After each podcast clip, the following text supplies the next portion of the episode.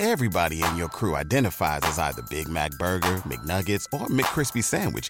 But you're the filet fish Sandwich all day. That crispy fish, that savory tartar sauce, that melty cheese, that pillowy bun. Yeah, you get it. Every time. And if you love the filet of fish, right now you can catch two of the classics you love for just $6. Limited time only. Price and participation may vary. Cannot be combined with any other offer. Single item at regular price. Ba da ba ba ba. Now this is Hollywood Unlocked. What up, everybody? It's Hollywood Unlocked Uncensored. I'm Jason Lee. Yo, it's DJ Damage. Let's get the show started. All right, and Melissa is still out, so we're sending our love to her. Uh, but we have a special guest here who we've been talking about on our show a couple times, um, and she has she pulls no punches, which is what I love. Amanda Seales. She's here. You know, Please.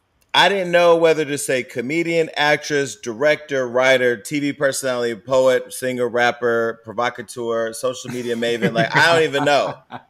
But I, like, always, I always lead with comedian because it's the comedy that keeps me sane. okay, so I know we've never met, which is kind of weird. But you don't really be out in the Hollywood scene, right? You, you're not that person. No. Yeah, I hate it so much. I know. Yet you're like enthralled in it all over the place. You know, Jason, that is not by design. um, I, you know, it's it's a side effect. It's really just a side effect of of just doing good work. At first, it was just like I was afforded the opportunity to have like spaces to do good work. Like I did my special, and I'm on Insecure, and um, and then my podcast, Small Doses, started getting traction, and then Smart Funny and Black, and Mhm. so you know, it's just like in the in the best sense, you know, there's a meritocracy that like by doing good work, more people know about you. Uh, so that ends up happening, but then you feel like you gotta like be in the mix in order to like do more good work, and that's where they get you. So, wait, but you're born and raised in Los Angeles, right? So you're from what? You're from Inglewood. So I was born in Inglewood. I, I grew up in the Valley until I was eight. Then I moved to Orlando until I was 18. And then I was in New York until 2015. So I went to school, undergrad at SUNY Purchase and graduate at Columbia in New York. And then I was really just doing hosting. I was doing music. Then I changed gears. I had a whole other name, Amanda Diva. Mhm. Um, so you know, I was on MTV, I was on Sirius Satellite Radio, uh, and then uh, 2011, I was just like in scene, and I went to my actual given name, Amanda Seales, and I started venturing into comedy. I did some one woman shows that really gained some traction. Like one of them, I even got to do at the Kennedy Center last year, Mo Better Wu, where I took Wu Tang records and turned them into jazz. And I performed them as this crazy character named Kalandra. But that's another conversation. uh, and then I moved to LA in 2015. I, I once I really got into comedy. Comedy is really where I found my tribe and where I rea- where I really realized like, oh, like it's not that you're a misanthrope and it's not that you're mean. You're just a comic. okay, got it. Um, and so that's where I've been ever since. And then when I moved to LA, I just kind of realized that like I had done a lot of work that was valuable to me, Mhm. but that didn't elevate my market value in the space in the market space. And so I had to make a conscious decision of like, well, if you're trying to really continue to expand your voice and your artistry, like you got to do better work. Like you got to involve yourself in stuff that actually has substance and meat to it. And so I stopped doing like hosting auditions and I started focusing more on doing acting auditions and just focusing on, on my stand up. And then over the past few years, it's just developed into, um, you know, kind of this visibility that I feel is a gift and a curse. Well, that's that's interesting because that's where I am now. Like everybody knows the Hollywood Unlocked, they know the podcast, they know all that. But now I'm getting to the work that I did before when I worked in the labor union. So I, I totally understand that. I want to get to that. But knowing more about you, out of everything that you're doing, why did you choose comedy? Like comedy, because like because when I think of Amanda Seales, I don't think of comedy at first, right? I think activist.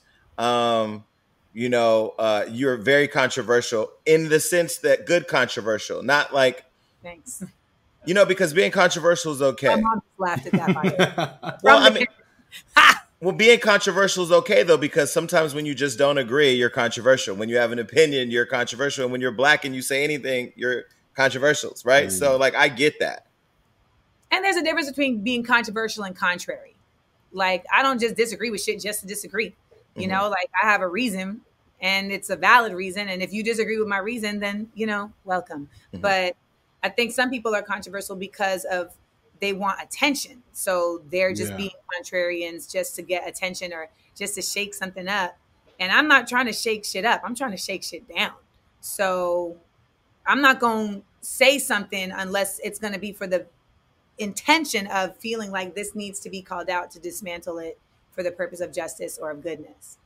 Now, you, you talked about comedy choosing you. I know Jason X, how did you get in comedy? When did you feel like you were chosen? See, that's the thing. It's like, you know, if you talk to anybody that's in, you know, these these places like that are in front of people, right? So mm-hmm. musicians, preachers, um, even teachers, right? Like there's it's like there's always there was always something about them mm. that leaned in this direction, but it took a little bit of time for some folks to actually be able to put the, the two and two together like, oh, this is what I'm supposed to be doing. I was always a funny person. Now I'm intense, but I'm a funny person. Like I'm always trying to find the the jokes and find the funny. And since I was a kid, like you know, it was like, oh man's show them, show them the thing, you know, dance, that, you know, and it's like, and it's it's me demonstrating some skit that I made up in the living room. So like that's always been in the mix. But when I say comedy chose me, it was like I came to a point where I realized that my all these different points of um, interest that I had really worked to cultivate, whether it be like hosting or writing or music, etc. Like the only place that they felt like they really converged was under the umbrella of comedy. Mm. And all of a sudden, once I was a comic, it was like, well, you host, right? And you write, right? And you you know about these other things, right? Whereas without comedy, it was like, so I don't understand. You host, you write, you do music. Like ah, this doesn't make sense, you know. so it just became this thread that tied things together and made made what I do more palatable for others, and to be honest, more clear for me. Made it digestible. So now, so in terms of your activism, this is what I've always been. You're, I find you very interesting, right? Like I sit back on my Instagram, and you know, I peruse social media, and I'm really like an internet whore. Like I just love what the fuck is going on. Although I don't care really, I just want to know. You know. Um, so let me ask you does your activism come from a place of being educated on how we got to where we are, which we're going to get into later with the Civil War going on outside, or having gone through it, right? Like I just wrote my first book where I really You better write a book. Oh, baby. Let me, let me, tell, you, let me tell you something. A matter of fact, I'm going to get you a copy too. That's an author. Well, while we're talking about books, uh, you can get my book, Doses. I know. It's available. I know. I want to get into that because the, the potent truths for all, for every day. Like I need to like. I, I just had a Iyanla on the show where I was telling me that I was telling her that her book. Look, y'all about to start pulling out stuff. ah. I got a brush. Yeah, you black like when you just got an elephant sitting on your. I love that. I love that there is an African and carved element. Elephant. But, but in interviewing Iyanla, uh, you know, I was saying to her, her book, uh, Until Today, which was an everyday kind of affirmation book, really got me through my life after my brother was murdered. And it was one of the things I think really helped me like piece together, like looking optimistic every day instead of seeing the world falling apart. But does your activism come from a place of education? Um, or experience or both? Absolutely both. Absolutely both. I mean, I, you know, one thing about being a comic is that you're hyper aware. And I think for a lot of comics, they would agree that finding comedy became this this element of therapy for them because they had a place to apply their awareness. They had an actual like stage and a craft upon which they could filter this hyper awareness that they have without letting it just completely always go inside. Mm. So that being said, like my experience, I mean, I've always been a hyper aware person, you know, like don't think that I missed that you just put up a brush like that. we didn't get to laugh because I was focused on something else, but I love that you had the brush present so you can make sure that oh, let me tell you something. That brush, that brush is everything. right. Is everything. So there's that, but then there's the education and and I went to um I went to two schools and I was very fortunate to be able to curate my my education for college. And I think a lot of students just don't trust themselves enough to do that and they just kind of go along with the flow. But I really yeah. tell people like curate your experience the best that you can because when you get out of there, it's every man for themselves. And what you learn in that safe space, well, as safe as we try to make it, what you learn in there, they can never take away from you. So you want to try and make sure that you get everything that you can. So I say all that to say that I was able to curate an education of Black intellectualism mm. and the arts, both in undergrad, because I created my own major in undergrad after I left the acting conservatory. And then I went to Columbia for African American studies, and my professors just understood me, yo. And that's the biggest blessing. Like having educators that understand you. Like my first day of class, Manning Marable, rest in peace, he walked in with his Frederick Douglass haircut and was like, do y'all want hip hop to die? And we were like, oh my God, okay, all right, all right, we're in the right place. We're in the right place. Um, and so my education has always been aligned with my experiences, uh, sometimes in ways that I didn't realize, and sometimes in ways that I curated. I mean, he literally one day we were in class and he was he was like, "Look across the street. What do you see?" And we were all like, "Buildings." He's like, "No, you see projects." He's like, "We're at Columbia University, and that's the projects right there." this street right here is the widest street in New York City because for them to be right there but not have access to us here, that's what we're trying to close the gap on. Mm. And that's education meeting experience. And I feel like that's what drives everything I do. So when when I heard that you were the latest addition to the Real, you know, I had been to the Real one time uh, I haven't been invited back, which no is- segue, by the way, y'all. You heard that? No segue. no. Here we are. And scene. Oh, oh, let me tell you something. This is a cutaway show if I've ever seen one. We cut straight to the, just cut straight to it, right? Um, you know, I was on the real one time, and you know, I've been on Wendy several times, and I've been on different shows. And the thing about the real that stood out for me was the reaction to how blunt I was about what I was there to talk about. And it was almost like, you know, when I'm on Wendy, like where I could see the vibe. Well, like who was reacting? The guests or I mean no, the no, no, the, the, the, guests were there for me. The guests were like, yes, yes, yes, yes. I think Adrienne was definitely there for me, but I can tell like I was because I am so uh off the cuff and very like you don't even know unpredictable is the word uh, and honest that it really makes people uncomfortable. Um, and I just felt like it was different. But anyway, I wasn't invited back, and that's fine, whatever. Now, when you got the job, I was like, "She, what? This ain't gonna work. This is not gonna work because you are, you're not. You don't give me um, that you have the Hollywood." Uh, uh, what do you? What's that thing With when the they wind? Cutter no, no, no, no. You know how that when they wind a puppet, they that was that thing in the back where you wind it up the gear like it, it, you don't seem to be the person that like the Hollywood could kind of like twist your thing and say, okay, now go out there and do your thing. And I think Tamar was very much similar like that. Um, I didn't think you were gonna work. I was praying for you. Did you think when you got the job that they were really gonna embrace you being as woke mm. as you were? When you say they, who do you mean? Well, the network, the production company, unless it was the host. Was it your co-host? I don't know. No. Um, because when you say they, it ends up being bigger than I think a lot of us ever really think about. Like there's a whole audience that's accustomed to a certain kind of content and a certain format, you know, so you got to contend with that. Uh, you do have your co-hosts, then you have the actual like the crew, right? So that's your showrunner and your producers and all that, and then there's the network. So there's all there's a lot of facets at work, right? And then there's also like your own people, right? Like, and and do they, are they hitting you up like, yo, you you screwing up? Like, what are you doing? um, and so that's something like when you when you're in these spaces, like a lot of times you can kind of mm, just overshoot like your own security into spaces that you don't really know. So, like for me, I had been a guest on the Real several times, and I just had such a great time, and it felt like a really safe space, and it felt like when I was there, like they understood my voice and that I was going to have the opportunity to um, just be my honest self. And I, I, I'm listen. I don't run from an adventure, so it was like I've never been on. I've never even had a job that happens every day.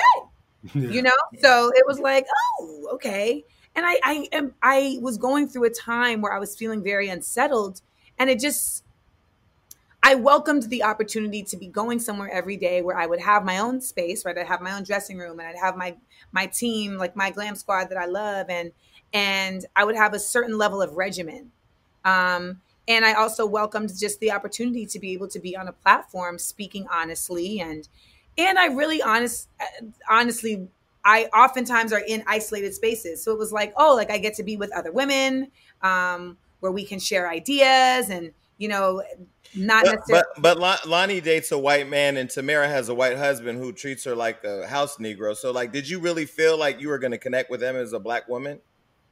I don't know how Tamera's husband treats her, and you know whether Loni dates a white man or not. That's none of my business. What I did respect, though, was that they respected me every time I had been there prior. That's so there was no reason for me to consider that to be any different. Did and you- and and and for what it's worth, you know, I think a lot of people also don't understand that like we work in these spaces as coworkers and you don't always get along at every moment at every time with your coworkers. Like there's going to be um, distractions, there's going to be disagreements, like there's going to be also just like the the learning curve of each other. So I'm not going to say that every day was was roses, but I will say that I think it's very important that when we bring new people into new spaces that we make everybody feel safe. So and that's, the, and that's up to the production company and the network. So Luenell was on my show recently, and she basically said Loni's a bully. I, am gonna just get straight to who who who would you say was the person that because I really don't know the veil behind the show behind the veil. I just know the show, right? And I know what the optics of what people say.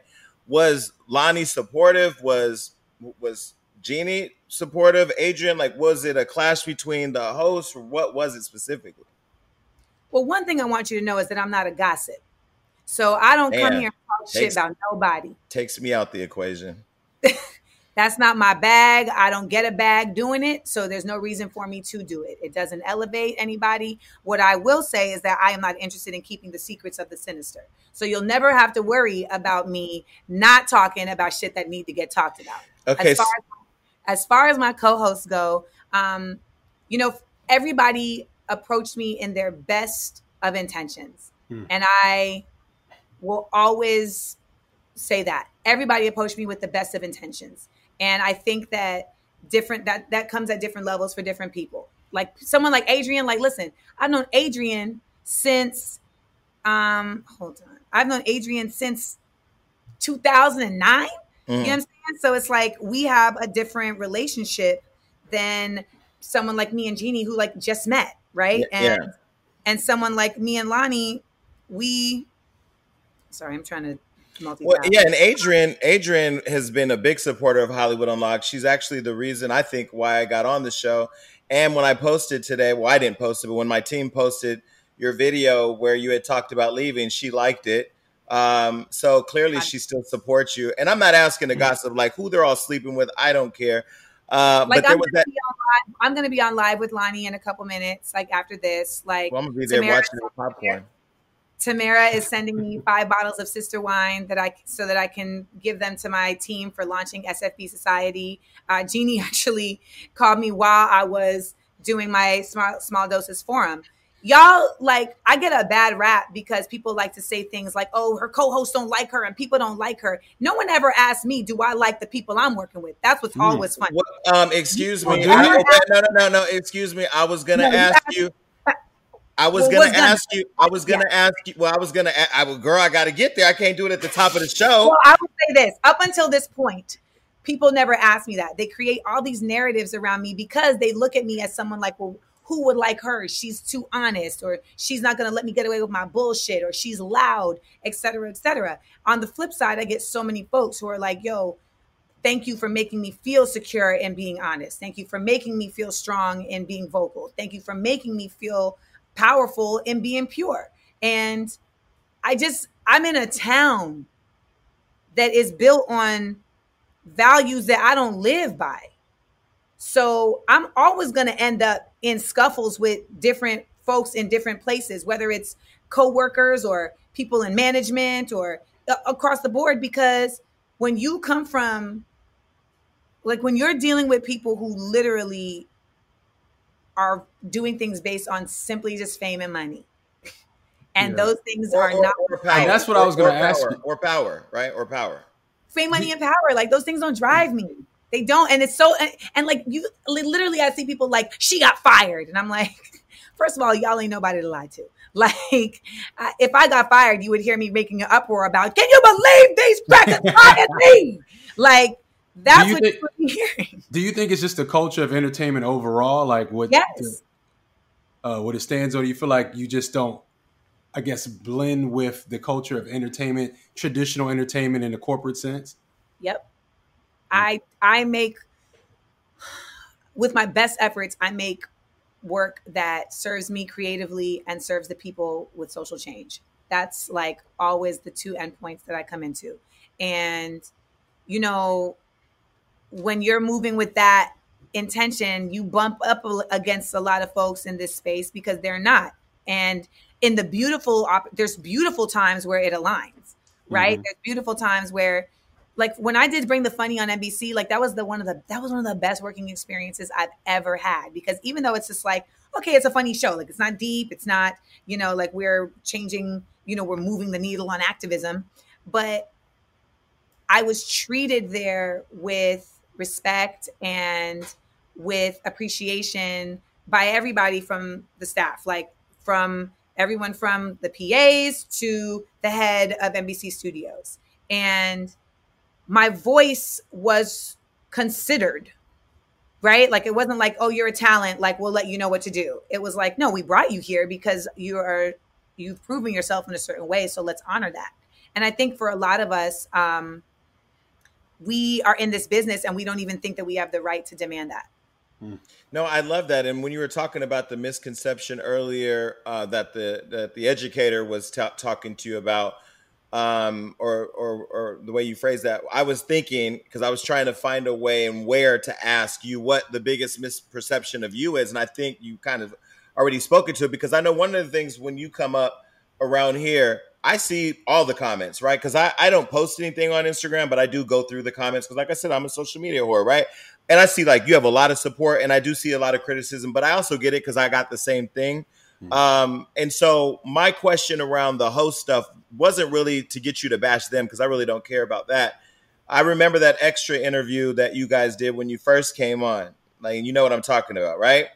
And I look at people and I look at behavior. And I remember like I was watching you, you were clearly feeling a certain way about what was being said or how you it, how she was saying it because I do feel like words have power and you can kind of like paint a picture without really blatantly saying anything, right? But I saw Jeannie grab your hand. I saw Loni grab your hand. I was like, if that ain't a support group right there, I don't know what the hell that is. Because they're like, oh shit. Oh man, they But- gon' but it's the grabbing of the hand thing that made me say, is she going to really have the freedom to hmm. be her? So I hear you Because I'm looking because I should, like, be- are they grabbing my hand to calm me down? I'm looking at it like, why grab your hand at all? Like uh, maybe in their heads, it's we're gonna support you by grabbing your hand, but not because like you can speak and stand for yourself. You ain't have no problem saying whatever you feel or think. I didn't know if if if it was them grabbing your hand to say it's gonna be okay, don't say nothing, or I'm just rubbing your hand because I'm supporting you, or or what that was. I didn't know what that was. That's why I'm saying. Only they can say what it was. I know what I felt in that moment was like, girl, I know that this this broad is wilding right now. Don't think you're the only one thinking it. You know, and sometimes you just need to feel seen to know how you want to handle it. And so in that moment, I felt seen. You know, I felt like both of them were letting me know, like, you're not crazy, she's bugging. you're not crazy, she's bugging. Um, and because and, and for what it's worth, I ask that all the time, like, am I bugging? Am I bugging? You know, and so it was a silent way of like, you not bugging, but she got to get bugged on though. Um, so that's how I took it. So the last the last question, because really I didn't want to talk to you today about the real, but of course you're trending right now because of the conversation earlier. When you go to the Breakfast Club, and hopefully here you feel like I can I can let my hair down, I can say whatever I want, I feel at home. You know, I love the Breakfast Club, one of my favorite shows to go on. Um, did you feel that way there? And if the answer is no, you broke down the different layers of who has the the crew, the audience, the network, the producers, and your co-hosts, where was the broken hmm. chain in all of that for you? The leadership. Wow. The leadership. Okay. And that was a lesson I learned. And I think for anybody who's watching, who's a talent and who is, you know, working in this in the space, a, a lot of times we are only considering the the people that we're going to be on camera with, and we don't necessarily vet like the production company or the network or the actual showrunner. You know, we don't vet these things. We we kind of just feel like ah, we'll figure that out. But these are the people who are actually going to be, you know, pro- choosing the content that you're doing, and they're going to be the ones walking you through the steps every day. And you know, they're the ones who are talking about you know the projection of the show and where it goes, which means you and where you go and and how things are set Yeah. up around you. So you have to um, do your due diligence in that space. And i i didn't. And i think that the leadership there again i will always I, for the most part i will always say like people have the best of intentions. But i think that what we really realize especially with what's going on in this nation is white people waking up to understanding the limitations to their abilities and understanding that no, you don't know everything. No, you're not the best at everything. And there is a lot that you have not been privy to simply by just ignoring it. And once you have No. that awareness, you have to fill in those spaces with people who have been privy to that. So, you know, I'm I I was on a show that on its core base is okay, these are the diverse women that are talking about things and keeping it real to a diverse audience. In reality, it's being run by, you know, a white woman who doesn't have the connection to that experience, you know, and our our topics are being picked by someone who doesn't, and you know, our our chat is produced by a, a white man, um, you know, who even if he has the best of intentions, he has a disconnect by simply his experience in the world from what we're going to be addressing. And then we have, you know, executives on the way up who are all white women. And again, they have the best of intentions for their company and for their Just the network, culture. but not necessarily for my culture. How could they? Mhm. they're not connected to this, which is why representation is so important, which is why having black folks and people of all colors are are necessary in these repre- in these um, executive positions. And oftentimes we have executive positions where they've only made room for one VP. You know, they've only made room for one executive producer. Well, I'm sorry, but sometimes you're going to need to vary that because you're going to need to vary the perspective so that people are there's not one person of power that's making these decisions who doesn't have enough of an understanding of the limitations of their vantage point. So there's that, and Well, then but- there's the audience, right? The audience got accustomed to a whole specific type of content, and that's out of my control. Um, when I was brought in, I felt like I was coming into a space where like my voice was going to be welcomed uh, by the staff and you know by the producers and by the network. And I think the the and when again when I say leadership, it's because if you're gonna upset the apple cart, like you gotta brace it. And you and, and- and you got to brace it and embrace it, right?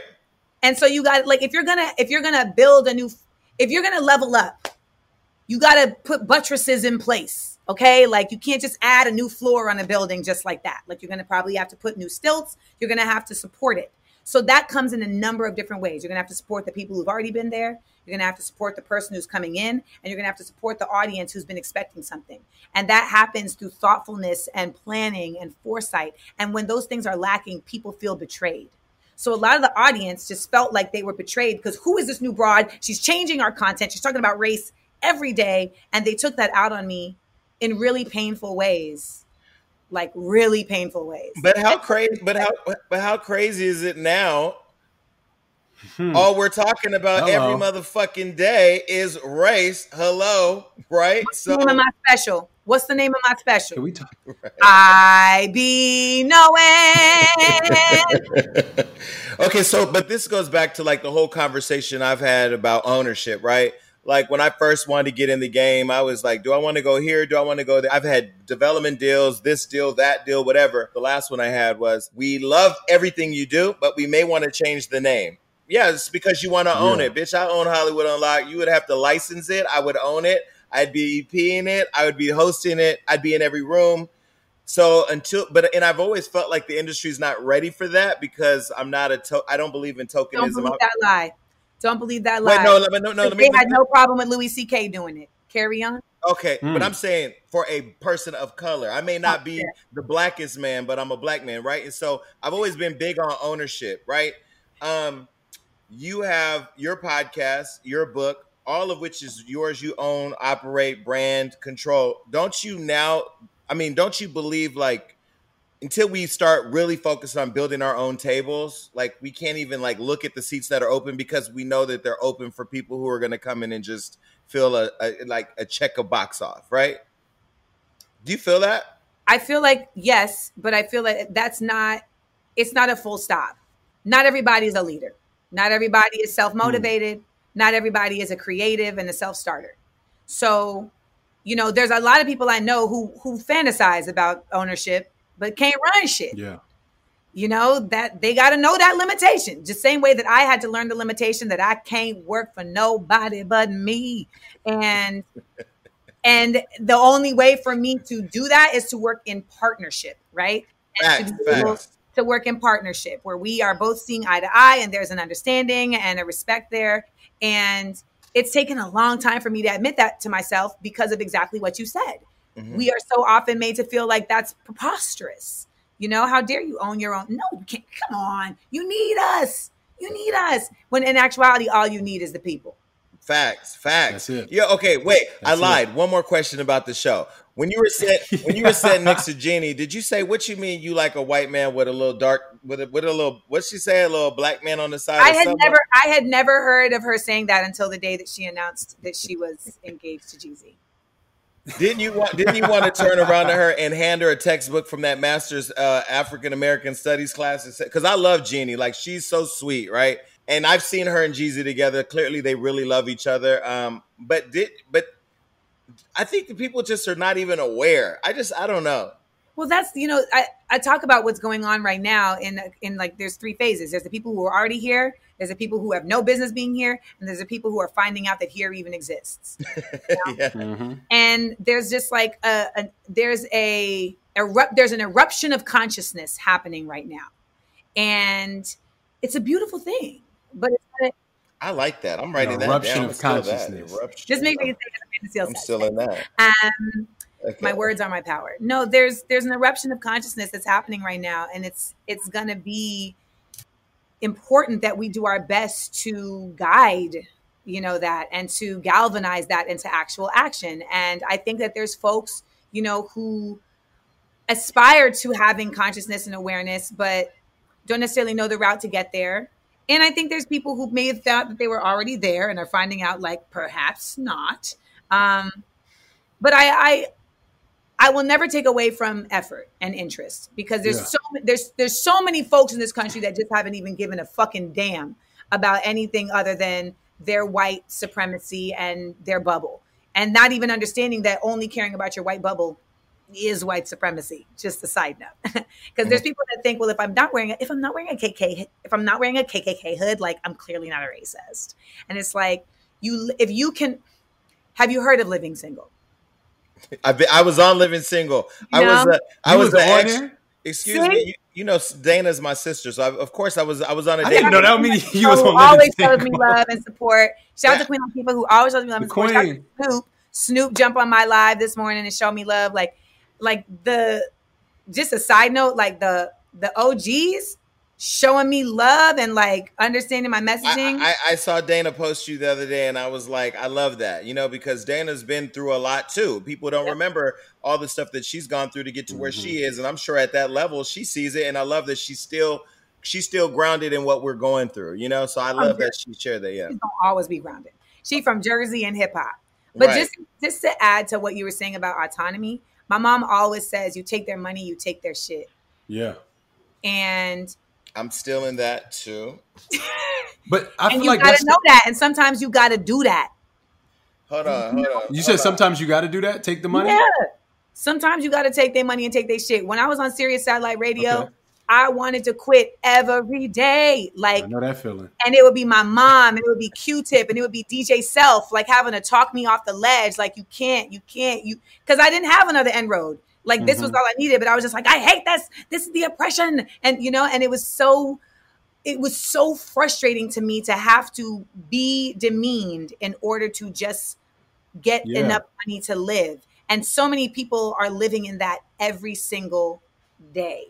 And like when you are able to reach a point where you can say, I'm not willing to put up with this because I don't need to, that feels like a whole other level of liberation, you know? And there's people who are like, she got, she must have got fired because they can't even conceptualize hmm. saying no to money. But, Yeah. but wait, wait, wait. But that goes back to what you were saying earlier, right? Like, I really feel like because we're so focused on acceptance or filling that open seat, that we don't put that same energy and drive into building our own table with Absolutely. chairs. And I feel like sometimes, like we we do more harm than good by taking those open seats instead of just sticking it out. Like our job, our partnership with uh, iHeart in, in 52 markets, we're a partner. We don't work for them. They don't own my show. I own it. I own the digital. Like we have an amazing relationship with them as a partner for the very reason you said, because you know, when you take their money, you gotta you have to respond to them and, and deal with what they want you to do. So But everybody ain't built like us, fam. Like that's real. Like they're not. And so what you do have to do though is if you're in that space, you got to re- I'd be like, listen, you may not be built like me, but you still do have a backbone. Maybe Mhm. your backbone ain't made of the same mahogany as mine, but I need you. I need you to to to reach in there and find the essence because you're still a descendant. Mhm. You're still a descendant, so it's in there, and But and you need to find that and let that be your grounding point in the work that you're doing in that space, and in making it possible for the work we're doing in our own space. But look at what's happening right now, right? Like in organizing, they say the way you get people to action, you inform them of the problem, you agitate them, and then you move them to action. There's a lot, like, I love when I saw them burn down AutoZone in Minnesota. I was like, listen, don't call me about AutoZone because I don't drive, I don't know nothing about driving, and I don't go to AutoZone. What I know is I'm still angry about the man that died. And and so when when people were online talking about don't burn, don't burn, I, I do believe since then it, the movement's starting to become hijacked by looters. But don't you feel like in the absence of like a leader, and I'm not saying we have to have one leader, but in the absence of leadership, and I'm not talking about the government, I'm talking about for our people and our movement.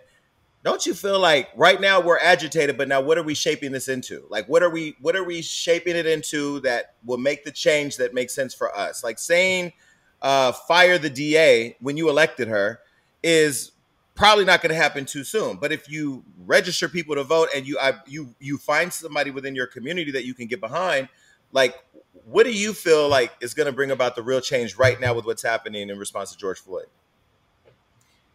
I think it's really going to be again this eruption of consciousness adds a whole new army of minds. Yeah. you know, and and bodies and and perspectives. And I think I and I, I've been talking about this a lot because this is what we're talking about. But it's like we just we we we think so finitely. We think in terms of now as if we're the end of the conversation. We are we are a comma in the conversation. Like this Yeah. this is a continual. I'm still in. I'm still in that. Get your notepads ready. Oh, You oh, know, oh I'm gonna be. On, I'm gonna be on Good Day LA tomorrow, and she's gonna hear this shit. No, But that I- makes sense. we are all all of our generations are bridges to a better future and so that's how we have to look at ourselves like we are somebody else's ancestors so we can't look at it like okay well if we don't make shit happen at the at the vision that we want to right now then it's never going to happen but we do have to continue to push the needle forward and i feel like that happens in one galvanizing this new consciousness into specific direct areas of change right so really really asking people to like okay you're agitated what Yeah. are you agitated about is it about prison reform? Is it about the police? Is it about people not voting? Is it about these trifling ass DAs? Are you agitated about racism? Are you agitated about these white people making decisions without caring about you? Okay, so like meditate on that. The next step of that is guess what? There's people who were agitated about this before you. So lucky you, you don't got to start this fight today. You can join people who have Yeah. been in this fight. That alleviates a whole wave of, of confusion and of paralysis by not knowing what to do next. There's people who have been planning on what to do next for quite some time. So it becomes us then doing air traffic control to directing folks to these points of light and to the work that's being done. This is not new. Abolition happened how many years ago? The same people are descendants of those people. So mm-hmm. it's just it's just the comma in the in the continuance of a fight for change. And that is what is really going to be most important right now is us realizing like I am I'm just further I'm con- I'm pushing the stream forward. I'm pushing the stream forward. And you as someone in media, it's asking yourself like, okay, so how is this media space pushing things forward? How yeah. can I be a part of galvanizing these forces? You know, I can't. I, I'm talking till I'm blue in the face about the fact that we've got these black media spaces, who I personally believe, and I don't know if they've had these conversations in private, but by their content, I don't necessarily feel like they're really rooted in how can we be a force for black change. Well, and, we, we've tried to have the conversation. The problem is, is that there's too many people looking at their own interests and not the collective and so it's yeah. Let's talk about social cohesiveness. Like i feel like that's what we need as a black community. What can we do? We can start the conversation here because we have our own platforms we have our voices.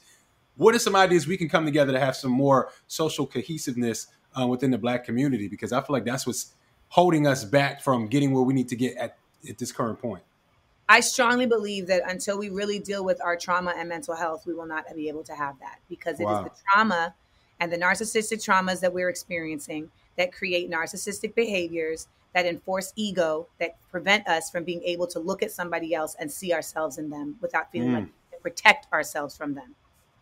I 100% agree. That's right now, on. let me ask you, what did you think about?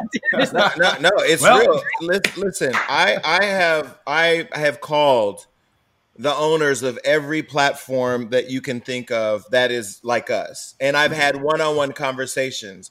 And it's either I don't like that bitch, so I won't support, or it's mm. that person lied to this advertiser or this person or whatever. And I'm just like, I love all of you so much. Let's all work together. And you do get to a point where you're like, you know what? I gotta focus on what I'm doing because you, you know what I mean. Again.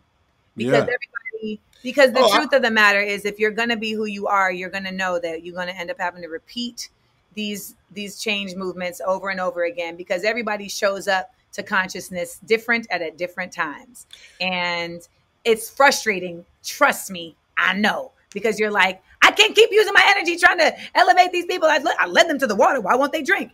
But that is also part of the work of us, man. Like as a people, like people will be like, yo, like Amanda's always talking about black folks, even though black folks be shitting on her. And it's like, yeah, because y'all are still my people. And because I really know that like a lot of the folks that be shitting on me are are doing so because of the brainwashing that's happened. And people are probably listening right now, like, who the fuck she thinks she is to say I'm brainwashed? well, honey, you, you probably are. I've been brainwashed and had to work my way out of it and continue to do so. So I, I hope that you're I hope that you'll be willing to do that only because other cultures uh, do it. Other I mean, cultures do it. You watch the Jews do it. You know, they don't necessarily always like each other, but when they they're working together for a bigger plan, and I feel like we're at that point where it's like, okay, I might not like this thing you do here, this thing you do here, but we both have the objective to elevate our people, and that's what we have to think about first. We have to put all our minuscule problems aside, all of our personal desires, because this is bigger than us right now. Like you said, we're creating that new comma in the journey, and I want our comma to move a little farther. I think a lot of folks are i think that you know one of the things like about talking about like what do we need to do to come together it's like these are the, these conversations are super valuable and there's a lot of people having these types of conversations because they help to recenter what our goals are. You know i think a lot oh, of wow. people have different versions of what liberation means. You know they have different versions of what overcoming means. There's people who literally think like freedom is having the opportunity to oppress at the way the white man does. Like that's mm. what they think freedom is. Whenever i see people say like what about Harvey Weinstein? I translate that to that. Like, I get it. You think that that person should also, I get it that you feel like this person should 1000% be prosecuted, and thank goodness they were. But a lot of that, I think, comes from this idea that, like, how come the white man could get away with it, but we can't? But but I also, I also asked the question, and I've said this. You know, I've been very critical of Kevin Hart here and other people. But I'll just use like what's happening right now. I see all the leaders on the streets with Black Lives Matter and different organizations that are doing a great job of organizing the people, highlighting opinion pieces or um, interviews that they're taking with Variety and the Hollywood Reporter. But we're posting every 15 minutes of every day and there's not even an, the outreach from them to their own outlets, right? And so wow. it's it, it's it's both ways. It has to be like a symbiotic relationship where you know, yeah, variety says you're doing a great job fighting for your people. You should find a way to embrace the work that's being done by those outlets that you ask for support. You know, because I, I, think many times well, a lot of us also have white publicists who don't even know. Oh, that, that's a whole other epi- a pandemic that's out there. But I, I absolutely agree. Like, like, like I feel like you know you, you, you, you, brands can't just show up when they want to make it look like they care during crisis, and people who need black media can't always take us for granted. You got to hold you them know? accountable. Absolutely. But I think we take for granted how powerful black media is, and that you know we're in a time where we don't really own a lot of our community, but we are owning the media space, and I feel like it would be great to be more cohesive, and for people that are on those platforms to support black media more because more than ever we need everybody's you know why people don't be supporting black media? Why? Because a lot of times black media be really just trying to create conflict. That's what it be feeling like. And mm. a lot, and I'll, and I'll keep it a buck. Black media has has had a lot of not fucking with me that I've had to really stomach, and that has really hurt me deeply. Like just this, this, there, there, there. Oftentimes feels like there's more energy being put to like uncovering a hidden conflict or inciting some type of narrative, and less energy put to like well, let me do some research or let me even get a, a quote.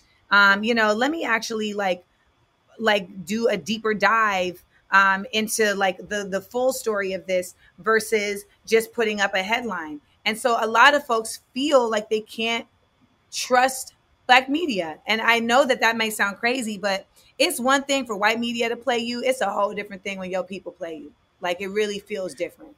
Yeah, and I get it. Like I understand. Like we don't go on the hunt for stuff, um, but you know, like Doja Cat's probably sitting at home dressed like a cow, feeling this way right now, right? But like you, your own words did it to yourself. Like, girl, I was just here e- eating a taco. You know what I mean? I fuck with y'all, and you know what? You're, it's the audience reflects it. Your audience yeah. don't be coming for me the same way that other audiences do because y'all don't present me in the same way that. Well, I, I, I get you. I mean, I get you. I I I I, I get you. Um, I don't know why you got kicked out that Oscar party because I know Vanessa though. I do want to know what happened with that, and if we fix that. okay, next question. All right, so let me ask you this. I live for you, Amanda. All right, next question. What are your takes on Blackout Tuesday? Blackout Tuesday was confusing. I think again it probably had the best of intentions but i was i was doing a, a, a, forum for my podcast earlier and someone was asking me like what can we do to help better like create points of clarity for like things like that right? Because it was like it came into the mix and then it felt like it got disseminated in a different way than we thought and like different people had different understandings of it. And i was talking about like this is when we need black media to come together because what should have happened in a perfect not even a perfect world but in an ideal situation uh, is that there would have been a very clear presentation of what it was and what the outcome is hoped to be. And that would have been disseminated uniformly across black media. Like the messaging was off and it happened on a day where there was election in nine states. Well so there's that, right? Because I think that whoever came up with it, the fact of the matter is, I don't know who came up with this. Yeah, because it started. Know. It started last week. They were talking about all the DJs and everybody in the music industry was going to take a pause. So okay. I know it was starting there, and then I feel like the day before it happened, it took a whole new turn. I'm like, so we're not just streaming no more. Now we're and, and, and I think we're and not. What was the purpose of the pause? Listen, today I woke up. This is how stupid I am. Oh, I, mean, I, I meant that in a real way. Like, what would like yeah, what? I think the purpose of the pause was to show uh, blacks' influence on entertainment and to take a pause so they could take a hit, just to show our power, our strength. But once again, the Monday before this Tuesday happened. Counts. That's all. all these people need to do is look at their bank accounts, know our power and our strength well, I, th- I think it was opportunistic, and I thought it was, you know, these black people who work at these labels had all this time to fight for equality. We go black on a day of elections, and then the next day they circulate a list of all the labels that haven't even spoken about the issue and haven't even donated money. The shit's all backwards, and that's why I say I think like right now there's a lack of leadership, and I feel conflicted because I participated because I saw the dumb shit as part part of solidarity, and then after I did the research, I was like, I'm I'm gonna still talk, but we still. Fair. But that's fair. Yeah. But you know what? You know what, Jason? Like we got to give some grace to ourselves. We're in a changed. We're we're we are moving to a new space, which is gonna that eruption of consciousness doesn't you just. Took, you took the words right out of my mouth. I was just about to use those words right eruption. now. That, lip gloss. that eruption of consciousness is not just in those who didn't know about racism or those who didn't realize how how much these police was acting up. Even you and I, right? Like we're having an eruption of consciousness because all this is happening. This energy is going to affect everybody, right? So like you even saying like, damn, like I felt corny, like because I was about to go along with it for solidarity, and then I had to check the shit. It's like that is you being conscious of like, you know what? Oh no, no. I felt corny. I did go along. The next day I had I woke up. So my eruption of consciousness came a day That's later. Fine, but you got here. And yeah. so and so the thing is is that we're getting something. We're getting we're making advancements in our awareness. That ain't never gonna happen to you again. I promise you. No, I don't think it's going to happen to all of us again because the, the big misconception and the confusion, I think everybody woke up. It was changes going on throughout the day, changed the hashtag and all this. I was, I didn't like it overall, but I did like the, the communication amongst our people yes, to you. make some kind of changes to it. I was like, this is the first time we were able to, people was DMing me, no, change this, change that. And I'm like on it, like, no, I'm going to change it right now. So it's like, it was a good thing in this. They're thinking. We're engaging brains. Man, you know honestly, Jason, country has worked to keep black people dumb. Not I only think, black people, this country has worked overtime to keep everybody dumb. Nobody knows how this fucking system works. So how can they change it?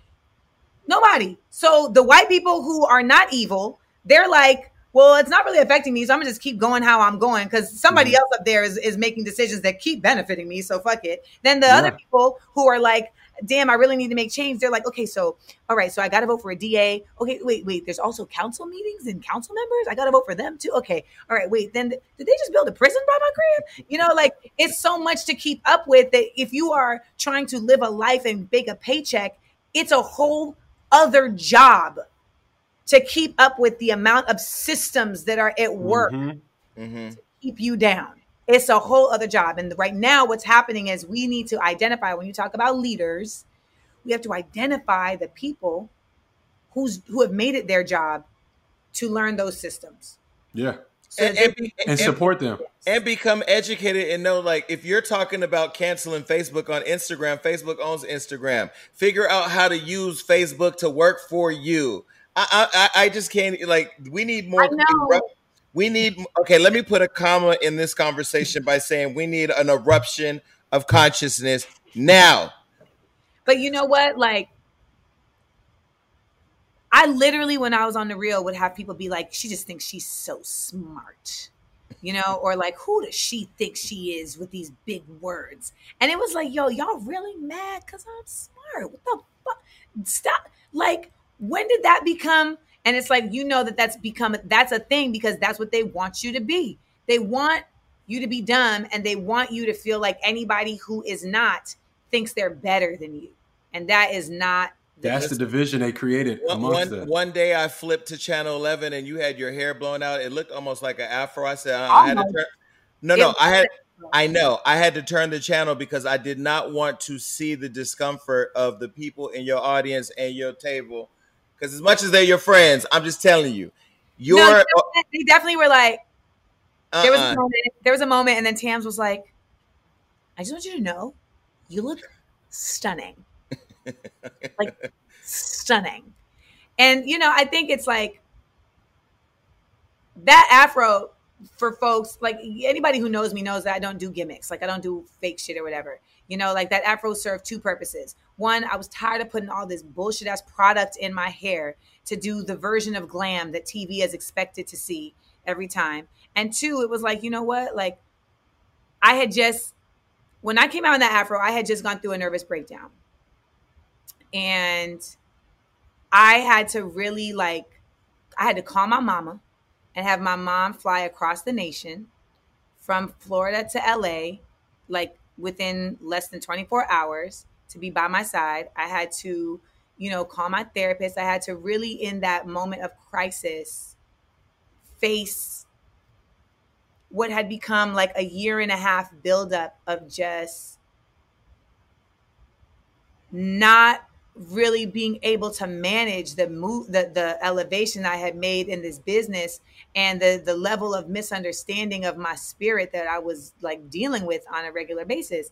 And um and so I then was like fuck it I need to I just need to like deal with me. I was in therapy I'm boxing I was going to Reiki I'm doing affirmations. Like it just became like if you don't wrangle yourself from the claws of this shit ass system that somehow made you forget who the fuck you are, like you're gonna get eaten alive.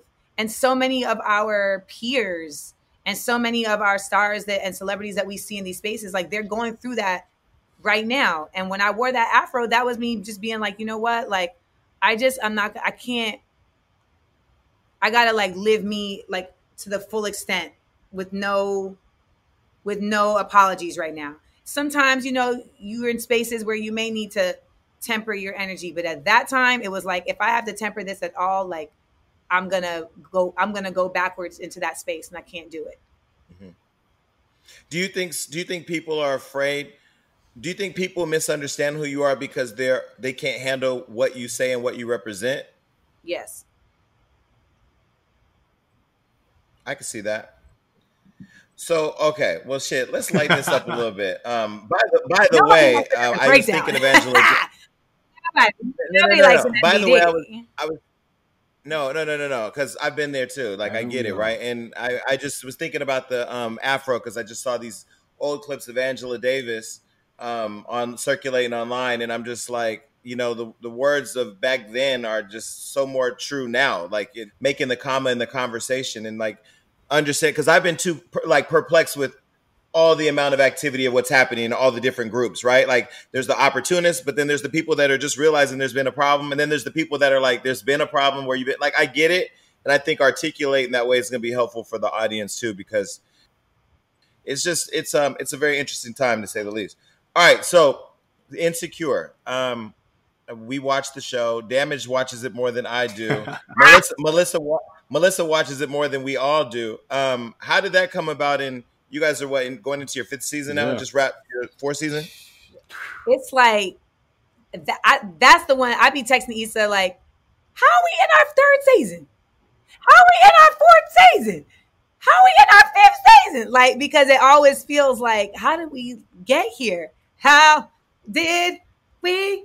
Like I mean, Issa's done a phenomenal job. All of you have of building a, a um, an audience that's that's loyal as hell. I mean, like the audience loves.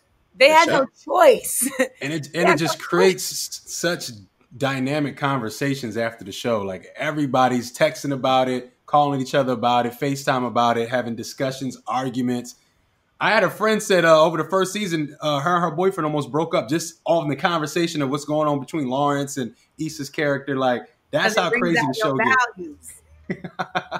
I think HBO has done just a great job of working with Issa to center this show in its own unique space. Um, and that's what's really allowed it to like get that audience. And, you know, Prentice and Issa and Melina, like they really were very, very thoughtful and, and, and Larry Wilmore in, in what they created. And I think so many black folks, like we just want things that are refined. And, and refined doesn't mean that it's not ratchet. Refined doesn't mean that it's not, you know, violent. Refined just means that people thought all the way through when they created it, you know, and so much of the stuff that we get that isn't made by black people is not refined. Like it isn't thought all the way through because they didn't even have the ability to do so because their experience is not that. So, you know, um, I did, I started on Insecure 2016, April 2016 um, is when I got the call while I was driving down the 101. And um, I've said this story many times, but I went in to audition for Natasha for uh, the banker. I went in for the banker. And when I was sitting in the waiting room, I was like, well, I'm not going to get this part because I don't have titties. So, like, I do, like, and they're, they're nice, you know, they're nice, but they're not like, features you know I, I, I know i know nothing about judging good or bad when it comes to a woman's breast so Fair. but you got I, my titties are like an you know my titties are my titties are a, a award like a critically acclaimed short film. You know, hey. it's not a commercial. It, it's got some gusto to it. You know, it's not a trailer, but it's a critically acclaimed short film. However, like when I was in the waiting room, I was like, oh, these are film anthologies. This is The Godfather. Like these are three part stories um, because the bodies in there was banging. They was giving you bow, bow, bow. And I, being a producer and casting person in my own right, am very good at knowing when a part is not for me. Mm. Um, and I oftentimes, when I read certain roles that I'm auditioning for, I will forward them to fellow blackstresses that I feel like it would be better for. Um, like Girl Trip, I auditioned for Girl Trip. I was one of the last women in in the running for Tiffany's role, and I was like, I'm just here oh. to meet oh. y'all because I know this is Tiffany's role. Like, I'm just here to meet you, Malcolm. I, didn't, I didn't. I didn't even know you and Tiffany went back. She told me you guys have known each other for a long time. That's crazy. Oh, yeah, yeah. The right there. She's the black unicorn, and I'm the blonde unicorn. um, but yeah, like I, you know, sometimes you go into auditions just because you've never met that casting director before, or you've never met that director before, and you just, you know, you want to be able to meet them. So I went in there like with full understanding. I was like, this is Tiffany's part so I'm just going to be reading this so you can get an idea of my talent. Uh, but shout to Tiff, you know? And so um, I ended up going into the casting director and I read for the banker and I was like, Vicki Thomas is the casting director. I love Vicki. I was like, Vicki, can I? You know, I'm not going to get this part. Is there something else I can read for that I got a better chance of getting? And I just want to tell everybody out there who is an actor, who is an actress, who is non-binary, and just be acting like don't be afraid to challenge these casting directors to help them help you understand what they're looking for to help them help you understand like what the role is don't be afraid to ask them like are there other roles you think i would be better for you know because a lot of times they don't know and they don't know what your skill set is and they're yeah. dealing with all type of stuff so sometimes you literally just you you know everybody's in their own movie and sometimes you just have to be like hey you know and take them out of that moment and you'll see that you'll get results. The first the first callback I ever got was because I went in for a role and and the, the casting director was like, You played this differently than the breakdown. And I had to jostle with myself real quick, like, am I gonna keep it 100 right now? Today is the day of the revolution. I think today is the revolution. Yeah, because it's racist. And no, no, no, it wasn't the revolution. It was an eruption of consciousness. But he was like, "Oh my God, thank you." Thank you. See, Trisha? See? And, the, and Trisha, the assistant, was like, he did say it. He said it. Trisha. said it was racist. Um, her name changes every time I tell this story. But Karen. She was not a Karen. She was not. She was a Hannah. She did. He did say it was hey. racist. And they were like, get her, a, get her a call back right now. But what I what I was gonna say was, um, Vicki was like, yeah, we do have a part. It's uh Ivy League, early 30s graduate. And I was like, oh, you mean me? Like mm. my actual life? And I read for Tiffany, and I don't, you know, character descriptions change and morph, but like that's where they were at that time. And, you know, um, I auditioned, and then there was four auditions, and they were taxing. Uh, because if you know the people auditioning you, it's more stressful than when you don't. Mm. So like Issa's in there like, you know, because she can't you know, and then Prentice, I always tell Prentice, Prentice would be in the audition like this. See, and I will tell you that's why I I will never audition. I did one audition and I thought I did well, and then when I walked out of there, I was like, you know, fuck this. It's too much stress. Like, I, I, I, don't. It's I don't blame you. I don't blame you. Listen, I'm very happy to be at a point in my career where, for the most part, I am offer only. Um, you know, people don't understand that I did not audition for the real. They literally were like, "Hey, do you want to do this?" Um, mm-hmm. I was I never auditioned for that show. The same way that I I didn't get fired. Like, and, and while we're teaching, a lot of people don't know how TV works and how contracts work. And I just want to I want to talk about this because I know a lot of your viewers are people who want to be in the business. Yeah. And, and, and, I'm, you know, people make mistakes and go through things so that we can share that information to keep people from making those same mistakes. And I have a contract that is set up in two parts. I joined a show at the eh, in the middle of a season. So we have to carry out the rest of the season. Then you start a new full season. You're not going to get paid the same for those two pieces because one of them didn't have a budget for you and the other one they're going to create a new budget for. So in order to do that properly, they have to break it up. And there's going to be a end of season and then an option and then the beginning of your contract as it's fully realized. So what happens is there's a point where that option hits the wall for renewal. So for the most part, you're crossing your fingers that when we hit that option renewal, they're going to renew your contract, right? So that's like most people are just like, okay, my option today is the day that my option is up. Are they going to fulfill the option or are they going to cancel it? I don't know. But in some cases, you may not want to have that option carry through.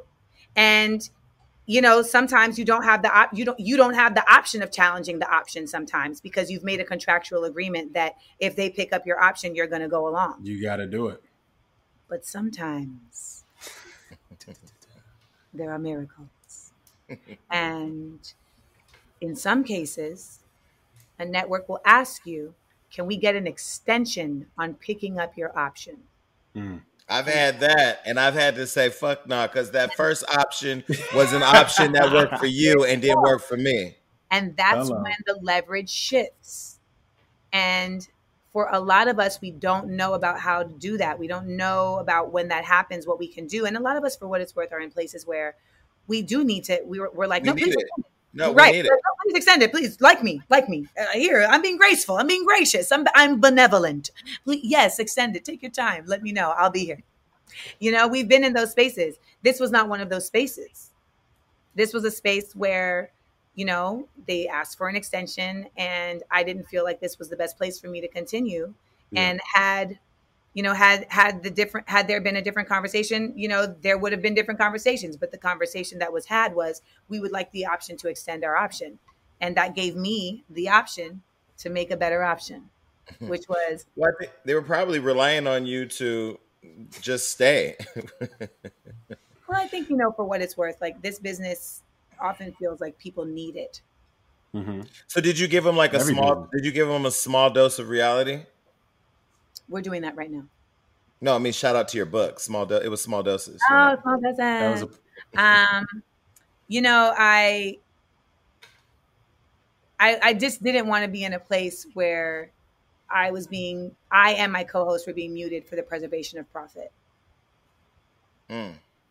Mm. And how crazy is this now, right? I'm not even turning to the real because the real is sitting right outside my house with the military. It's going down. And and and here's where and here's where people need to be like very okay with letting go of things that don't work for them because you can't be frustrated that people don't see it when you see it because they will see it later. And right now is the time to be having real conversations about race because guess what? That's all people are talking about if I post a Fashion Nova post right now, they will burn me down. They're like, uh uh-uh, uh, don't don't talk to me about buying no damn skirt when people are getting shot in the face with with uh with you know uh yeah, real, or whatever. Real shit going on well, right now. I launched my app, SFB Society, and I was legit like, are you going should you launch this right now? Like there's so much going on. And I really had a crisis of conscience with that. And I and I, you know, I'm a very like aware person of like because I because you know, a lot of people feel like you become a celebrity and you were never a fan. Like, you know, I've been a fan way longer than I was a celebrity. Like, even though I've been on TV since I was 12, like, I wasn't popping like that. Like, I was still a consumer. I'm still a consumer. Like, you think I wasn't hyped that Snoop came on my live? Fuck out of here.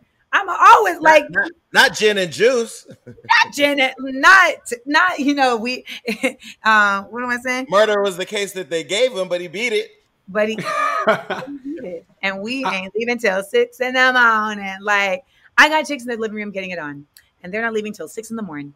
I mean, it, it, like, so you you you have been in that space. Like it's not like you just showed up to celebrity. Like mm-hmm. I'm, I'm I wasn't you know North Kardashian or whatever. You know what I'm saying? Like I didn't show up here there.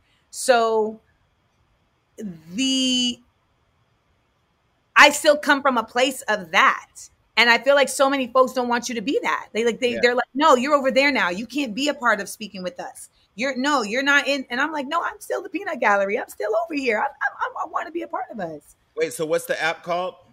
Oh, so I created SFB Society, and because I am still a part of that consciousness, like I'm thoughtful about like, okay, I don't want to do anything that if I, you know, that that's going to make people feel like I would feel, you know, if somebody posts some fuck shit right now.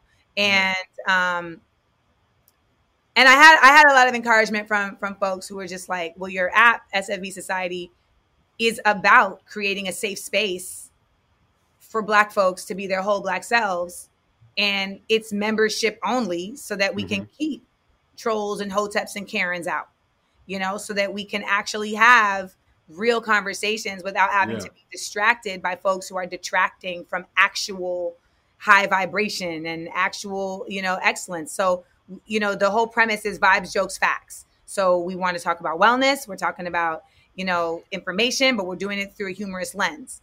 And i really was like worried about putting this out for the same reason, Jason, that you said that like you ain't trying to post a Fashion Nova.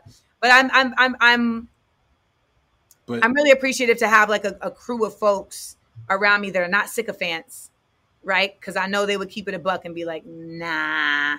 Um, but they were able to brainstorm with me about the best way to continue to move forward as a black woman and entrepreneur, even in these times. You have to, but but to also be responsible and aware about these times. But so I think we need a. But I think we need a Tuesday where we're supporting black businesses, uh, regardless of what it is. If if it's that's black, what I thought Blackout Tuesday was, by the way. And I think that's what we need to have. Like, I don't feel like it should be. I don't feel like any black business owner should feel weird about promoting black business right now. This is it should be a surge of it, and that's where it gets weird. With like, I don't want to promote and look like I'm trying to make profit, but we need profit to fund our community. We need to build our own economy. That's what we need even well, just like it, black people supporting black folks it's like it's almost this thought process that says like I shouldn't have to put money in to support what you're doing because you should be doing it for free because it's for us. And it's like you do understand that part of us is about us having our own economy. We and need so it. We need to first. do that. We need to be able to like filter money through us. And when we only feel comfortable spending money on outside stuff, it's like that's a very distorted view. We did Smart Funny and Black, which is my live show. We did it we did a virtual version. We did SFB, we did Smart Funny and Black in the crib. We did it on June, we did it on May 15th, and the next one is on Juneteenth, on June 19th. We sold tickets. We sold 2,800 tickets nice. at various levels. $5, $10, $35, and $50. We sold five, we sold a, a thousand five dollar tickets the first day, and then we kept those other tickets open. And we had to open up our tickets because we had sold out and people were like, but we still want to come. We still want to watch. And there were people that were like, how's she gonna charge people to see this? Like, how's she they gonna always say that show? And people were like, and this is why I love people though who get it. They're like, this is her job.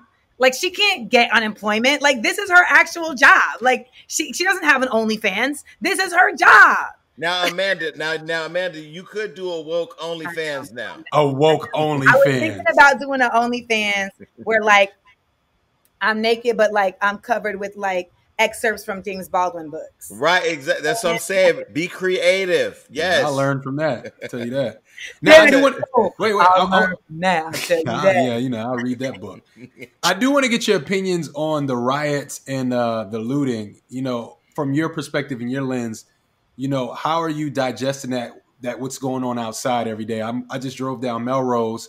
All the businesses are boarded up. There's military on every corner with guns.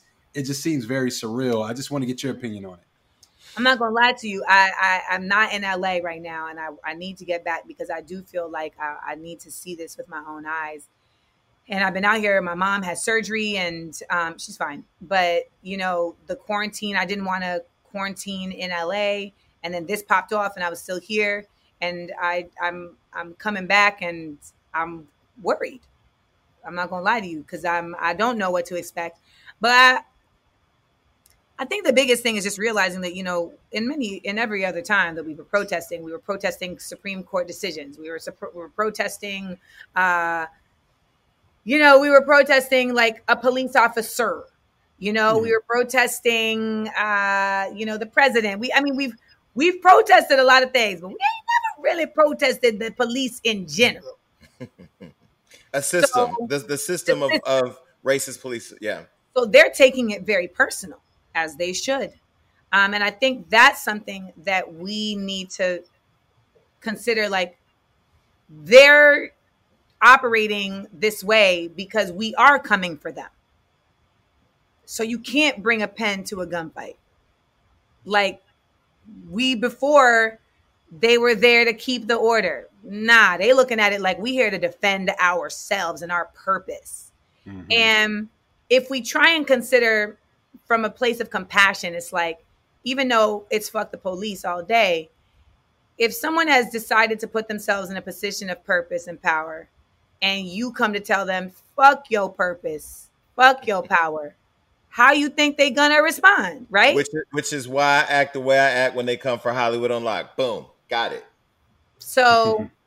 do, do and and like- ditto and ditto, right? Because because my right. thing is like you know, well, people will come for me, and I'm like, you can come for my opinions, that's fine, but when you come from my character, like, get out of mm-hmm. here. And mm-hmm. it's so and, and just a side note, so many folks try to come from my character because they can't come from my points of view. Like mm-hmm. they'll really just try to come from my, oh, she's a narcissist. You don't even know what a fucking narcissist. I, have I've seen those comments where they're like, "Fuck her," but she she told the truth. like, you, just, just, say you mad, I'm cute, and keep it moving. Um, but, do you feel when, like the looting is? But I was about to get to that. Like the yeah. looting is a. I mean, listen, it's par for the course.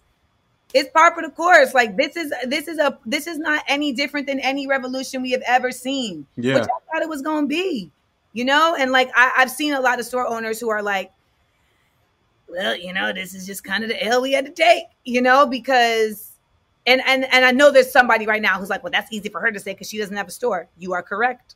Um, but yeah, I, I will also, say it, it, hits different when I have friends that I see on Instagram and their stores are completely looted, you know, everything broken. It did hit different.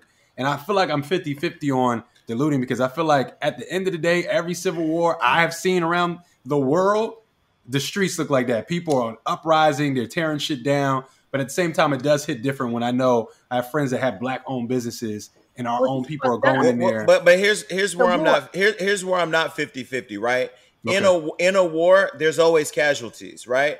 And property property can be replaced. All these businesses who were shut down for three months because of the pandemic that was basically caused by the lack of leadership in this country uh, at being mean the spread of it you got a blessing because you can file a claim now so all your losses really are a gain because your business has been closed for three for three months i'm not personally feeling sorry for people i do feel bad that the the message of the Black Lives Matter and what's happening around George Floyd and the resurgence of energy around fighting for um, fighting the systemic oppression of Black people has been hijacked by looters who are opportunistic. But at the same time, this is what I, I will try to say, like like Keisha Lance Bottoms. I love her. I love what she's doing from afar. I don't know her. I love the optics of everything. And I love the fact that she got celebrities to stand with her and say, we will not have this destruction in Atlanta because Atlanta is not, is all black and Atlanta don't have those problems. And then God said, uh uh-uh, uh, you are not going to get involved with what's happening. Then we saw the black police do that to those college students in mm-hmm. Atlanta in, right after she said it. Let me tell you something. I really believe God, the whole universe don't make no mistakes. So, everybody could pick a side, but really, right now, what it is, it's a, it's the side that believes that until black people and I'll even throw brown people are not hunted by, killed, or beaten unjustly by police, and that there's real change. You, don't talk to me about AutoZone. Don't talk to me about yeah, but, Target. Yeah, yeah. I was talking to my brother about it. It's a reflection of our society. A lot of these looters are poor, and they've been poor their whole damn life. So they see an opportunity to go out and take something. It's just it just still reflects on everything that's going on in general. But Tiffany said something really interesting last night. She was talking about she just moved all her money out of City National and she moved it into a black owned bank. And she said, now that property value is going to go down in some of these areas that have been d- destroyed, we as people, color people of color, need to find a way to it. come together to buy it, buy it. because the National Guard is here to protect the property, not the people. Tiffany Haddish? Tiffany Haddish. Oh. Yeah, we were having this whole conversation last night about we gotta buy. We gotta buy the property. We gotta own it. You know what I mean? So, so yeah. I mean, it, it's unfortunate, I would say, but I don't feel bad. I think you know you summed it up really succinctly when you said like there's going to be casualties, and we just we would rather the casualties be property than people. Yeah. Well, this has been an interesting conversation. I walked. I, I, walked away having created so many sound bites. Um, Uh, and I would love to stay connected with you. I'm actually putting together a town hall. We interview Maxine Waters uh, tomorrow, but but we're we're we're putting together this town hall of a lot of people who I feel like are uh, now I don't want to say woke, but know what's happening. Didn't just find out what's happening, and can elevate all of this rage into a conversation of like real solutions. Mm-hmm. Um, and so yeah, I would love to like have you a part of that. Tiffany, Common, a lot of some other folks. Um, talking to oh, Shaun King later. You gonna have a couple on? All right now. I'm not here to confirm or deny that. I, that's the tea I can't spill, but I don't know. It's just, just my friends, you know. Well, I'm just speaking on the Bumble commercial, but carry on. Isn't that the date that we all feel like we went on together? yes. Okay, so so so what else is next? Like you literally are Jamaican, like you literally do everything. I'm actually Grenadian and all West Indian. Hey. I mean, in terms of having 20 jobs, like you I'm do. Saying all West Indians are like that. West Indians as a culture. Oh, really? so many jobs. I know that, that, that I know that that's the living. I know that's the living color reference. I have one job, two job, three job, four job. I only have two job. Oh God! But that really is an immigrant uh, way of life. Um, and my mother is from Grenada, and that has been passed down to me, uh, even though I am American born and the descendant of slaves. Mm. So let's just, since people love to be like, Amanda has a white parent and Amanda is not from here. And I'm like, my parents are black, both of them. I have a white great grandfather and I have a white great grandmother. And I don't know when that made somebody mixed. We have completely shifted what mixed means. But last I checked, it was when you got one and another who have come. But but but I, but I have an Italian mother. Can we please put an end to dissecting how black and proud? Can, but I also want to be. I want to put an end to being misrepresented in my reality. So Got that's it. what I'm saying. That's all I'm oh, saying. no, when I was saying can we put an end, that was not to you. That was to the masses because I always get told you ain't even black Mexican. I'm like Mexican. I'm not even Mexican. I'm black and Italian. What the fuck are you talking about? But, I deal with the same thing every day, Jason. I know. No, like, you don't. Your name Mexican? is your, your name is Abdul Muhammad. Nigga, they not ain't no mistake. They know. What's your middle name? Because that's the kicker. If it's my first name is Abdul Caduce. That's my full first name. Black and black. Caduce. Caduce. Um, you're giving us where? So, are your parents Muslim? Yeah, I was born in Philly. there we go. Um, well, you know, Bismillah. Uh, so I when you said what's next, um and damn, if you were born just a little later, you would have been a really good sign. You would have been a Leo like me. No, I'm a Cancer, so I could cry at any time. Um, that kind of threw me off. I don't see you as a. I did not see you really? as a Cancer. Oh, I'm a Cancer to the hilt. To the hilt with a Virgo really? rising. Yeah. So that comes together, and I live a tortured ex- existence because of it. Thank you. Um, yeah, no, cancers are hypersensitive, but we are, which plays out in a number of ways, and we're very creative and we're loyal to a fault, and um, we are empathic, and we are psychic, and we are known for being able to really like peep the game, like we can peep things and you know, we be in our shells, but when we come out, we're like, oh, oh, no, cut that off. So people are like, Amanda was only at the real for five months. That's like five seconds. It's like it only took me five seconds to know I needed to go. Like, but I also understand obligations and contractual obligations and such. And so mm-hmm. I stuck it out. And then, you know, the Lord, the Lord blessed me with an opportunity. Did you did you feel did you feel like a freed slave, or is that the type of freedom that you felt? I will never, it- I will never make that comparison. Uh, because that's not the same. But will I say that I did? Did I run around my house uh, free and at last. free liberation? Did I say free at last? Yes, I did. Yes, I did. Thank God Almighty. Free at last. Um, but let me just say this. But that comes from just me having having a lot of awakenings, especially during this quarantine, to understanding where I want to go next in my life, and that yeah. and that that is not a space that I feel like serves my purpose on on earth in the way that I want to from this point forward. Like I I don't I don't want to have Hollywood be the center of my life.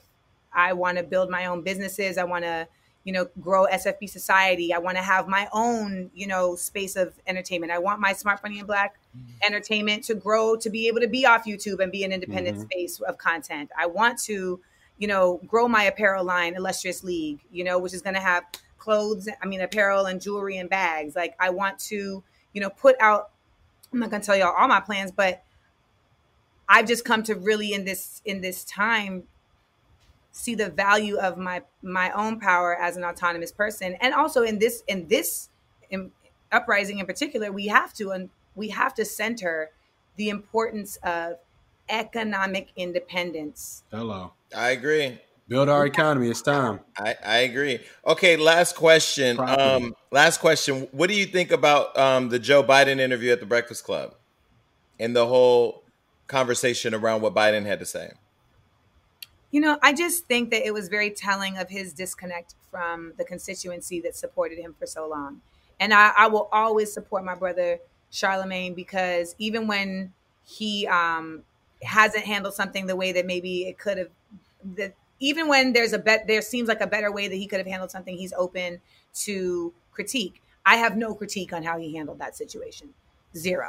Uh, I think that for what it's worth, people still have an inane um, necessity to make white people feel comfortable, uh, mm-hmm. particularly mm-hmm. old white people, particularly people that have a quote unquote political position. And I think Charlemagne met him with the same energy he would meet anybody else with, which is why we got to fuck with people who are authentic in all spaces. You know, he really just was like, this is where we're at. He only got 17 minutes. How you only give black press 17 minutes, but you need all the black votes?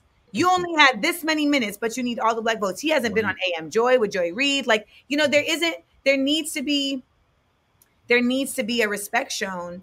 And to me, it seems mm-hmm. like, it just seems like something you would do just organically. And so his comments on the show, they did frustrate me. It does not change the fact that, oh, really, Us Weekly wants to interview me. Interesting. It doesn't change the fact that we absolutely are going to need to vote for whoever the Democratic option is because that's the way our party system is set up. But it does mean that, but it does, but it also doesn't mean that we can't defy, like we can't challenge. Yeah. yeah, we can challenge. We can't. We and you know what it's like. It's not even like challenging. Like it's simply just it's it's, it's challenging. It's not provoking. It's challenging, not provoking. Yeah, yeah, yeah. yeah. There it is. There it is so yeah, that's my thoughts on that. You know, I um I just always try and remind people like, listen, we in the long game. So like there is there are steps that we'll have to take to create more space for the other steps we have to take. Voting for whoever the Democratic candidate is based on our current party system seems like the most logical choice. And if that's Joe Biden, then that's what we need to do. But at the same time, I need him to do better at representing for the people who are representing for him and we have to be involved with the political process, yeah, not earlier. just when it's time to vote or elect, right? But that's what this is. And I think that's what a lot of people are mistaking. Like, this is us being involved in the process, like making these demands and saying, like, this is what we want from you. Like, we're being involved in the process. If we didn't do this and then he came in office and did nothing, people would be like, well, damn, we should have said something. Well, it's being said. Yeah, I agree. Well, listen, I appreciate you coming on the show and answering everything, um, except for that one question. But I just had to throw that in there because they're gonna light me up if I don't ask it. And I did get your message on Instagram. We misspelled your name in the hashtag. I didn't. I didn't do it. My team did it. But thank you for correcting us. So you can always come back here if you need us. Um, and anything we could do to support you, that'd be great. And I'm gonna send you my book, and I'm gonna get your book. Yeah. Thank y'all so much. I appreciate you. And I will say, I'm not even shitting you. Like whenever y'all post me, I'm I, I I'm like thankful because your comment section really has a different a different point of view and a different level of respect and that is because of how you curate what you put out there and i think not enough sites understand that and if more did they we would see a shift so yeah I, part of that i shift. mean yeah of course i feel like to do anything other than that would be literally the people that we're fighting right now in the streets right so like and even worse because it'd be us doing it to our own people you know. But uh, yeah, but let's just end it there. Let's just leave it at that. Yeah, let's just end it at. Uh, let's put a period there, but know that there are more comments to come. Yeah. All right. Thank you, thank so, you much. so, much. Thank y'all. Be safe. Bye bye. What up, YouTube? Thank you for watching this reckless show. Yeah, and hit that subscribe button and don't forget to hit the notification bell. And also don't forget to share and leave a comment because we are reading.